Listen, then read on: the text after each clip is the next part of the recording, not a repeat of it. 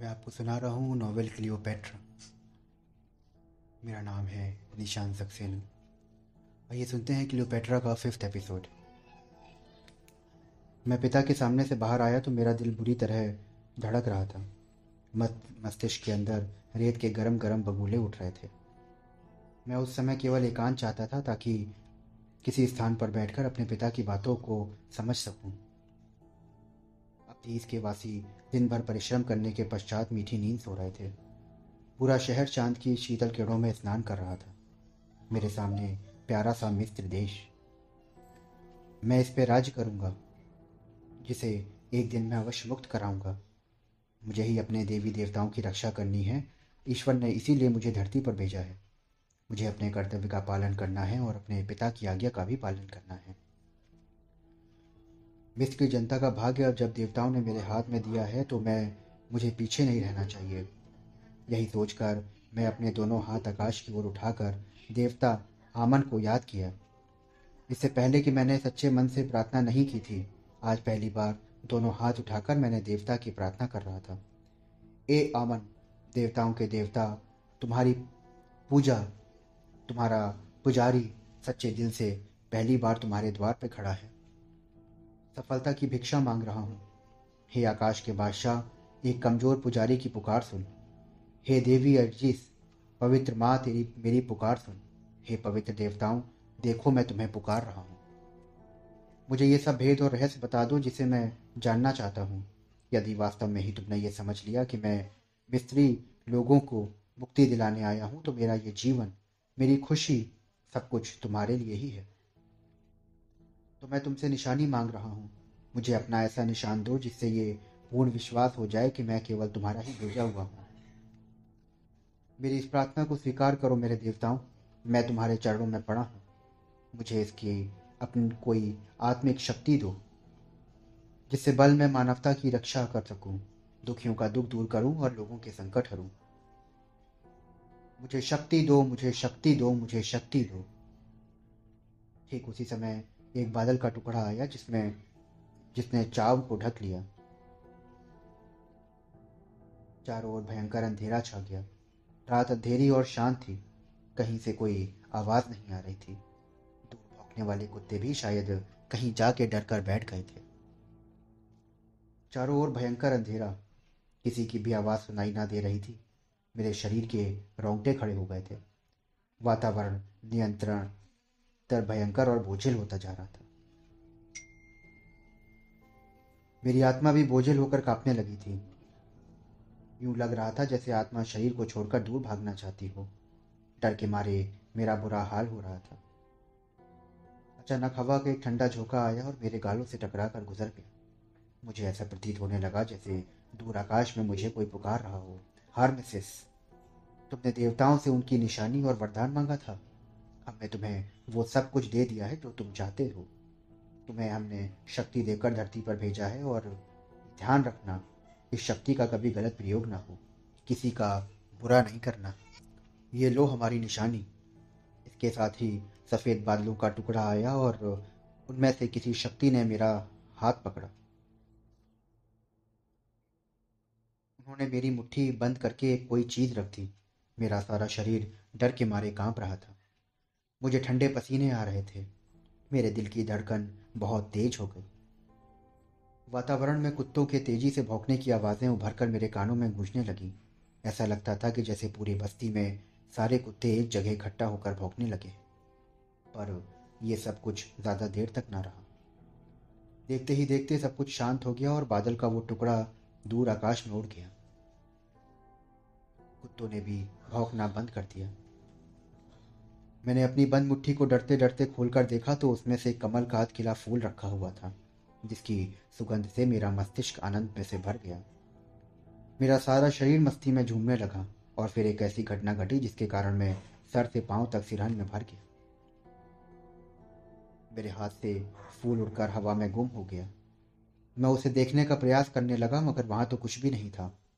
जिस हवा के सहारे वो फूल आया था, उसी हवा के सहारे गायब हो गया। मैं समझ गया। देवताओं ने मेरी प्रार्थना स्वीकार कर ली। उन्होंने खुश होकर ही ये पवित्र फूल मेरे लिए भेजा था। देवताओं का आशीर्वाद पाकर मैं अत्यंत प्रसन्न हो गया। अब मैंने महसूस किया कि देवताओं ने मुझे जो कार्य करने के लिए भेजा था, मुझे उसके लिए जाना चाहिए। मेरे पिता की भी तो यही इच्छा है। इसके साथ साथ मेरा मन हर समय ना जाने क्यों व्याकुल रहता था। मैं चाहता था कि कहीं दूर चला जाऊँ और इस घर से बहुत दूर प्रतीत होता था। जैसे दूर, बहुत दूर मुझे कोई पुकार रहा है। मुझे जाना चाहिए, मुझे जाना चाहिए। उन्हीं दिनों मिस्त्री कहानों का एक दल अपने साथी साधु के शव यात्रा का अंतिम संस्कार करने के लिए अब्दीस आया हुआ था। उनसे मिलकर मेरे पिताजी ने मुझसे कहा, बेटे, अब वो घड़ी आ गई है जिसके लिए तुम इतने लंबे समय से इंतज़ार कर रहे हो। अब तुम इन कहानों के साथ इन वालरा के लिए रवाना हो जाओ। वहाँ के मंदिर में एक पुजारी रहता है जो मेरा पुराना मित्र है। मैं उसके नाम एक पत्र लिख कर दे रहा हूँ। शेष सारे काम वो अपने आप करता रहेगा। पिताजी की आज्ञा का पालन करना मेरा धर्म था। वैसे ही मेरा मन यहाँ उगता गया था। मुझे तो कोई अनजानी शक्ति पुकार रही थी। मेरे कानों में हर समय ऐसी आवाज़ें आती कि चलो चलो चलो। तुम इस धरती पर कुछ करने आए हो, तुम्हें बहुत कुछ करना है। यही वजह थी कि मैं उन मिस्त्री साधुओं के साथ खुशी खुशी जाने का मन बना बैठा। मैं पिताजी की आज्ञा के साथ उनका पत्र लेकर, थोड़ा सा सामान लेकर उन साधुओं के साथ चल पड़ा। हम लोग एक नाव में सवार हो गए थे, जो नील नदी के तेज जल का सीना चीरती हुई आगे बढ़ रही थी। मुझे रह रहकर आतोबी की याद आ रही थी, जिन्होंने आते समय मुझे कुछ जड़ी बूटियों से बड़ी एक पोटली दी थी। जिसके आगे भी मैंने कई वर्षों तक संभाल के रखा था, उस समय भी संभाली आतोबी की यादों को सहेजे हुए था। छह दिनों तक हमने जलमार्ग द्वारा निरंतर यात्रा की। घर से दूर जाकर अब मेरा मन टूटे हुए लोगों को याद करने लगा था। यदि मुझे उन कहानों की शर्म ना होती तो भाव विहिल होकर मैं फूट फूट कर रोने लगता। इस यात्रा में ऐसी ऐसी विचित्र चीज़ें दिखाई दे रही थीं कि मेरा मन एकदम से उछल पड़ता था। कभी कभी डर के मारे काँप उठता। रास्ते में बहुत से ऐतिहासिक स्थान भी आए, जिन्हें देखकर इंसानी बुद्धि एकदम मंद सी हो जाती थी। वे कहान लोग मुझे हर स्थान के बारे में बताते जा रहे थे और सातवें दिन हम शहर पहुँच गए थे। वहाँ हम तीन दिन तक पुराने मंदिर में रुक रहे थे। वहाँ के पुजारी ने हम सबकी बहुत सेवा करी और उसने मेरे चेहरे की ओर और उसने कई बार देख के मेरी तरफ़ बोला। क्या आत्मिक शक्ति पाई है। ऐसा लगता है कि जैसे भगवान ने सारा प्रकाश तुम्हें दे दिया है। इस प्रकाश से मिस्र धरती एक दिन चकमगा उठेगी। तुम कहान महान के बेटे नहीं, बल्कि पूरे मिस्र के बेटे हो। उस पुजारी की बातें गहरी थी। मैं भला उन बातों की तह तक उस समय कहाँ पहुँच सकता था? अभी मेरी उम्र ही क्या थी, जो इतनी दूर तक की सोच सकता? एक रात मैंने फिर एक नया आश्चर्य देखा। उस मंदिर के पुजारी कहान मुझे उस मंदिर के तहखाने में ले गए। वहाँ पवित्र आपिस बंधा हुआ था। उसके सींगों पर एक तख्ती लटकी हुई थी। एक पुजारी उसके सामने प्रार्थना कर रहा था और ना जाने क्या क्या मन्नतें मांग रहा था। फिर उसने हाथ में के इशारे से मुझे भी गाय की पूजा करने के लिए कहा। अपीस काली गाय को कहा जाता है। मैं उसके इशारे को समझकर उस शब्दों को बोलने लगा जो मेरे पिता ने मुझे सिखाए थे। मेरे मुँह से वो शब्द सुनकर वो सारे हैरान रह गए। क्योंकि एक प्रार्थना तो केवल कहान ही किया करते थे। मैं समझ गया कि मेरे बारे में वो आपस में खुजुर पुजुर कर रहे हैं। उनकी बातों से ऐसा प्रतीत होता था जैसे उन्हें मेरे बारे में कुछ शंका हो, किंतु मैं उनकी बातों में उलझना नहीं चाहता था। मेरे बारे में कोई क्या कह रहा है और क्या नहीं, इस बारे में सोचना मेरी आदत नहीं थी। चौथे दिन कुछ और पुजारी लोग मुझे लेने के लिए आए। इन पुजारियों को सीपसा ने भेजा था, जो इनवालरा के हेकल के बड़े कहान और मेरे मामा लगते थे। आगे का सफ़र मुझे उनके साथ तय करना था। चलते चलते हम उस पुराने शहर में पहुँचे, जहाँ तीन महल बहुत ही सुंदर थे। इनमें से एक बहुत बड़ा, दूसरा उससे छोटा और तीसरा उससे भी छोटा था। मिस्र में ये महल अपनी प्रकार के अनोखे और विचित्र थे।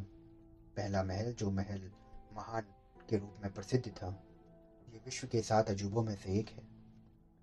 इसे फिरौन फौथी ने बनवाया था। इन महलों के अंदर इन राजाओं के पूरे परिवार की समाधि बनी हुई है। मैंने पुजारियों के साथ लेकर इन तीनों महलों को अंदर से देखा। इन महलों के पीछे राधे रता का हिकल का बुत लगा था, जिसे सूर्य देवता कहकर माना जाता था। मिस्त्री लोग इस देवता को बहुत ही पवित्र मानते थे। उस देवता के बुत के सामने जाकर हम सब अपने अपने गधों से उतर पड़े। वहाँ पर एक ठिगने कद का आदमी खड़ा था जो हमें घूरने लगा। उसके चेहरे पर बहुत ही रौब था और आँखों में चमक थी। उसने गरज कर आवाज़ में पूछा, रुक जाओ। खबादार जो एक भी कदम आगे बढ़ाया, मैं सीपसा हूँ। वो सीपसा जो सीधे देवताओं से बात करता है। मैंने जवाब में उससे कहा कि मैं अब्दीस का काहन का पुत्र फार्मसिस हूँ और मैं आपके नाम उनका एक पत्र लाया हूँ। कहते हुए उसने मुझे सर से लेके पाव तक घूरा और कहा कि ठीक है, तुम अंदर आ जाओ मेरे बेटे। तुम वास्तव में ही कहान महान के बेटे हो। लगता है देवताओं की कृपा से अब इस मिस्र की धरती जल्दी ही पवित्र होने वाली है। इस बात का मुझे बहुत देर बाद पता चला कि वो आदमी मेरा मामा है, जो मेरी ही प्रतीक्षा कर रहा था। अंदर ले जाकर उसने मुझे अपनी छाती से लगा लिया और मेरे माथे को चूमता हुआ बोला माथे पर वही देवताओं जैसा तेज, आँखों में आत्मिक शक्ति की झलक और भावनाओं के सागर से हर अंग झलक रहा है। तुम्हारा आना स्वागतम, तुम्हारा आना शुभ हो। मैं देवी की दुआएँ करता हूँ कि उस समय तक मुझे ना बुलाना जब तक मैं अपने बेटे को योग्य न बना लूँ कि वो संसार की हर शक्ति से टकराने का सामर्थ्य रखे। ये कहते हुए सीपसा ने मुझे बड़े प्यार से गले लगा लिया और कहा कि, जाओ बेटे, नहा धो लो, कल सफ़र काफ़ी लंबा तय करके आए हो। थक गए होगे अब कल सुबह ही बहुत सारी बातें करेंगे। मामा की आँखों की चमक से मुझे पता रहा था कि वो एक बहुत महान शक्ति के मालिक हैं। देवताओं की शक्ति। धार्मिक और आध्यात्मिक ज्ञान के अलावा मेरे मामा जी बहुत सी अधिक विद्याएँ मुझे सिखा रहे थे, जिसमें चाँद तारों की गति देखने, समझने का मुख्य ज्ञान था। चाँद सितारों की गति को देखकर अपने भाग्य और अपने कर्म की शक्ति को कैसे बढ़ाया जा सकता है, वो भी मुझे जानकारी दे रहे थे। इसके अलावा उन्होंने स्वप्न रहस्य भी मुझे सिखाए और मुझे जादुई और तंत्र मंत्र की जानकारी दी। सीपसा का भेद और उनका फल जान गया था। आज मैं सोचता हूँ कि इन सब विद्याओं को मैंने ना सीखा होता तो अच्छा था। अति विद्या का ज्ञान मेरे विनाश का कारण बना। मामा जी ने मुझे यूनानियों और रोमियों की भाषाएँ सिखाई। उस समय भाषा सीखने की अनिवार्यता समझ में ना आती थी, मगर आगे चलकर वो भाषाएँ मेरे खूब काम आई। समय गुजरता चला गया। पाँच वर्ष का समय और इन पाँच वर्ष में मैंने अपना शरीर आत्मशुद्ध कर लिया था। मैं उस समय इस बात को जानता तक नहीं था कि मन के साथ लगा हुआ पाप क्या होता है। मेरे दिल में कभी पाप का ख्याल आता ही ना था। ये सब मेरे मामा जी और दूसरे पुजारियों द्वारा दी गई सीख और शिक्षा का प्रभाव था। मुझे एक विशेष उद्देश्य और कर्म के लिए तैयार किया जा रहा था। समय मेरा शिक्षार्थी युग था। उन पाँच वर्षों को मैंने वास्तव में ही बहुत कुछ सीखा था। मुझे इस बीच पूरी तरह से जानकारी मिल गई थी कि मेरा संबंध शाही वंश से था। मैं मिस्र के राजाओं की संतान था। मेरे रगों में शाही वंश का खून था। यह सब मेरे लिए प्रसन्नता की बात थी। मैं उस समय सोचा करता था कि एक अकेला इंसान क्या सारे कार्यों को कर सकता है? मेरी समझ से उसमें कुछ ना आता था। एक रात में अपने प्रश्नों से परेशान होकर घर के बाहर आकर बाग में टहलने लगा। उस समय मेरे मामा जी भी बाग में टहल रहे थे। उन्होंने मुझे संबोधित किया। हरमजिस मैंने उनके करीब जाते हुए कहा, क्या है मामा जी? तुम आज थके थके लग रहे हो बेटा, क्या बात है? मामा जी, सच बात तो यह है कि मेरा मन एक जैसी ज़िंदगी से उब गया है। मैं चाहता हूँ कि मैं कुछ और करूँ। यहाँ रहकर तो बस जो चल रहा है वही चलता रहेगा। वो बोले तो यूँ ना कहो कि तुम कुछ करने के लिए व्याकुल हो रहे हो। मगर ये मत भूलो कि इंसान की सबसे बड़ी कमज़ोरी मन की बेचैनी और चिंता होती है। इस चिंता को पास फटकने मत दो। इस बात का ध्यान रखो कि पक्षी अपना घोंसला तब तक नहीं छोड़ता जब तक वो उड़ने योग्य नहीं होता। पंख निकलने की बात और होती है। उड़ने योग्य होने की बात कुछ और होती है। वैसे मुझे खुशी है ये सुनकर कि तुमने कुछ और करने की बात सोची। तुम्हारे पंख मेरी नज़रों में उड़ने योग्य हो जाएँगे, मैं तुम्हें बिल्कुल उड़ा दूँगा। मैंने तुम्हें ऐसी शिक्षा दी है जो शायद किसी बड़े से बड़े विद्वान के पास हो। कभी यह भी देखा जाता है कि शिष्य गुरु से आगे निकल जाते हैं। हो सकता है कि तुम मुझसे भी आगे निकल जाओ। मुझे इस बात की पर खुशी और गर्व होगा। मैंने संकोच के स्वर में कहा, मामा जी, मैं ऐसा नहीं समझता। मगर ऐसा है मेरे बेटे। और अब तुम्हें यहाँ से जाना होगा। तुम यहाँ से वापस अबदीस जाओगे। मैंने उनसे प्रश्न किया कि मगर क्यों? वो बोले कि तुम्हारे जीवन का जो लक्ष्य है, उसे पूरा करने के लिए तुम्हें अबदीस और अबदीस के स्क्रिंद्रिया अपने परिवार की खोई हुई राजगद्दी हासिल करने जाना होगा। और सुनो बेटा हर मिसेस इस समय संसार के राजनीतिक घटनापटल पर जो कुछ हो रहा है, तुम अच्छी तरह से जान गए हो। सिर्फ़ उन लक्ष्य पर ध्यान रखना है जो तुमसे संबंधित है। मेरा आशय है कि मिस्र की राजगद्दी हासिल करना। एक बार मैं इस बात को पुनः दोहरा रहा हूँ कि बैतल म्यूस ओलेतुस मरने से पूर्व वसीयत कर गया था कि उसका बेटा बैतल म्यूस और बेटी क्लियोपैट्रा दोनों मिलकर राज को चलाएँगे। किंतु बैतल म्यूस के दरबार में बड़े अफसर और अधिकारियों को यह बात पसंद न आ रही थी। कि वो एक औरत की अधीनता करें। उन्होंने षड्यंत्र रचाकर बैतल म्यूस को पूरा राजा घोषित करके और राजगद्दी उसे सौंप दी, जिसका परिणाम ये हुआ कि क्लियोपैट्रा रातों रात भाग कर रोम चली गई। वहाँ उसने रोम के शासकों से मिलकर एक बड़ी सेना को तैयार कर लिया है। उसने ये निश्चय कर लिया है कि बलपूर्वक वो अपना अधिकार प्राप्त करके रहेगी। मगर अभी उसके भाग्य में राज सत्ता का सुख भोगना बदा नहीं है। तभी तो महान विजेता शक्तिशाली रोम को जीतने वाला जूलियस सीजर रोम पहुँच गया। उसने इस केंद्रिया पहुंचकर बैतल म्यूस और उसकी अन्य बहन अरीना को बंदी बना लिया। जैसे ही सूचना क्लियोपैट्रा को मिली, वो दुख से भर उठी। क्योंकि वो तो राज सत्ता को खुद हटियाना हथियाना चाहती थी। बेटे, इस बात को याद रखो कि क्लियोपैट्रा इस समय विश्व की सबसे हसीन औरत है। उसकी खूबसूरती को देखकर एक बार देवताओं का भी ईमान डगमगा सकता है। वो जितनी सुंदर है, उससे कहीं अधिक चालाक और होशियार है। समय के अनुसार अपने आप को ऐसा बदल लेती है कि बड़े बड़े बुद्धिमानों भी दांतों के तले उंगलियाँ दबा लें। जूलियस सीजर के बारे में ये प्रसिद्ध है कि वो पत्थर दिल इंसान है। वो किसी पर दया करना नहीं जानता था। चाटुकारिता और औरत की सुंदरता उस पर प्रभाव नहीं डाल पाती। क्लियोपैट्रा इस बात की काफ़ी कोशिश करके हार चुकी थी कि जूलियस सीजर एक बार उसे मिलने का समय देते।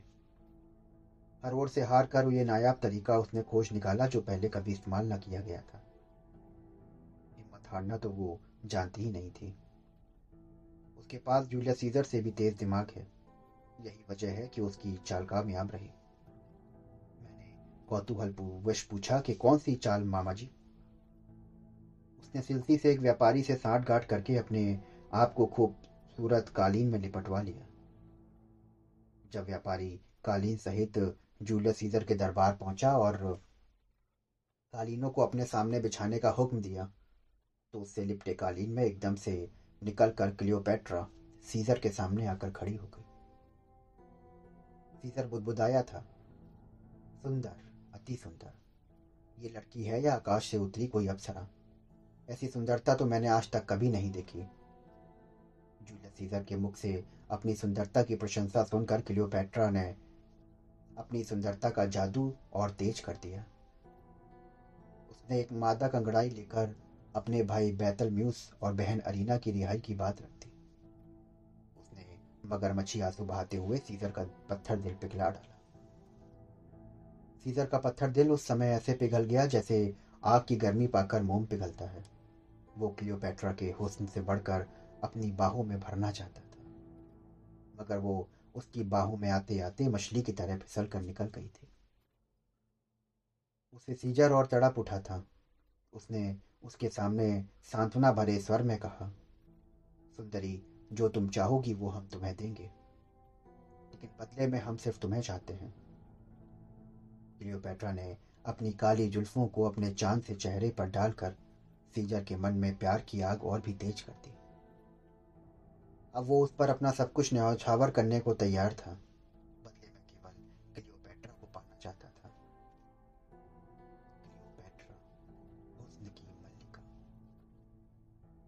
की वो क्लियोपेट्रा की जुल्फों में कैद में फंस कर रह गया। अधेड़ उम्र का महान योद्धा और विजेता था वो। मगर उसने अपने आप को क्लियोपेट्रा के हवाले कर दिया था। अपनी शर्तों पर क्लियोपेट्रा ने खुद को उसे सौंप दिया था। अपना राजपाट कर्तव्य वीरता देश की जनता को भूल गया था वो। वो हर समय बस क्लियोपेट्रा को याद करता था। मैंने कहा कि नहीं नहीं। मैं अपने मामा की बात का प्रतिवाद कर बैठा था, जो आदमी एक औरत के लिए अपना राजपाट कर्तव्य वीरता जनता और देश को भूल जाए, क्या आप उसे बहादुर योद्धा कह सकते हैं? जो योद्धा सारे संसार को जीत सकता है, वो पके फल की भांति टूट कर एक सुंदर औरत की गोद में जा गिरा था। मैं उसे बहादुर नहीं मानता। वो तो एक साधारण और कमज़ोर इंसान था। मामा ने मुझे समझाते हुए कहा कि बेटा, हार मिसेस। गर्वीली बातें ना करो। ये घमंड कभी कभी इंसान के लिए बहुत भारी पड़ जाता है। तुम्हें अभी औरतों की शक्ति का पता नहीं है। वो भी अद्वितीय सुंदरी। जिसके पास भले ही सेना ना हो, किंतु फिर भी वो शक्तिशाली होती है। वो बिना सेना के ही राज करती है। सांप का टसा तो शायद बच भी जाए, मगर सुंदर स्त्री के जाल में फंसा इंसान कभी बच नहीं पाता। ऐसी औरत कमज़ोरी समझकर उस पर वार करती है। बेटा हरमसिस, सचमुच वो इंसान महान से भी महान है, जिस पर औरत की सुंदरता का प्रभाव नहीं पड़ता। मर्द में जवानी का जोश और औरत अपनी चंचलता और शोक अदाओं से जोश को ठंडा कर देती है। औरत के लिए बड़े बड़े युद्ध छिड़ चुके हैं, जिसमें बाप बेटे का और बेटा बाप का भाई भाई का गला काटने के लिए तैयार हो गए हैं। औरत एक पहेली है और जिसे ज्ञानी भी हल नहीं कर सके। औरत एक महाशक्ति है और जिसके जाल में फंसने पर कोई भी बच नहीं पाता। इसलिए बेटा हॉर्मसेस क्लियोपेट्रा के जाल में फंसे जूलियस सीजर का मज़ाक मत उड़ाओ। कहा कि हो सकता है। ऐसा हो भी सकता है, फिर भी आपका कहना अपनी जगह सही हो। मगर मैं औरत की सुंदरता की शक्ति से नहीं डरता। वो जूलियस सीजर तो पागल था जो क्लियोपेट्रा की चालबाजियों को समझ ना सका। यदि उसने गलीचे सहित क्लियोपेट्रा को उठवा कर नील नदी में फिकवा देता तो सब ठीक हो जाता। मामा जी बोले, बस करो हर हार्मेसिस, बस करो। देवताओं की शक्ति से डरो। इतना बड़ा मत बोलो, कहीं ऐसा ना हो कि देवता तुम्हारे अभिमान को तोड़ने के लिए औरत की शक्ति से तुम्हें टकरा दें, जिससे तुम चूर चूर हो जाओ। तुमने सारी शिक्षा तो प्राप्त कर ली है, मगर संसार के हेर फेर ज़ोर तोड़ को पहचान लो। तुम बुद्धिमान भी हो और हरेक से प्यार भी करते हो, मगर तुम दुनिया के फरेब को नहीं जानते हो। ऐसे इंसानों को ये दुनिया बहुत जल्दी ही अपने जाल में फंसा लेती है। अतः मैं देवताओं से यही प्रार्थना करूँगा कि तुम संसार की हर बुराई से बचे रहो और एक दिन मिस्र को आज़ाद करा लो। मैंने उत्सुकता से पूछा, मामा जी, मगर उस जूलियस सीजर का क्या हुआ? तो दोस्तों, ये था आज का एपिसोड। आशा करता हूँ कि आपको यह एपिसोड बहुत पसंद आया होगा। तो जूलियस सीजर का क्या हुआ, ये जानने के लिए सुनिए अगला एपिसोड। अगर आप इस नावल का पूरा सुनना चाहते हैं तो हमारे साथ जुड़े रहिए। हमसे जुड़ने के लिए हमारे चैनल को फॉलो करिए। मैं फिर मिलता हूँ आपसे अगले एपिसोड में। और जानते हैं कि क्या हुआ जूलियस सीजर का। शुक्रिया।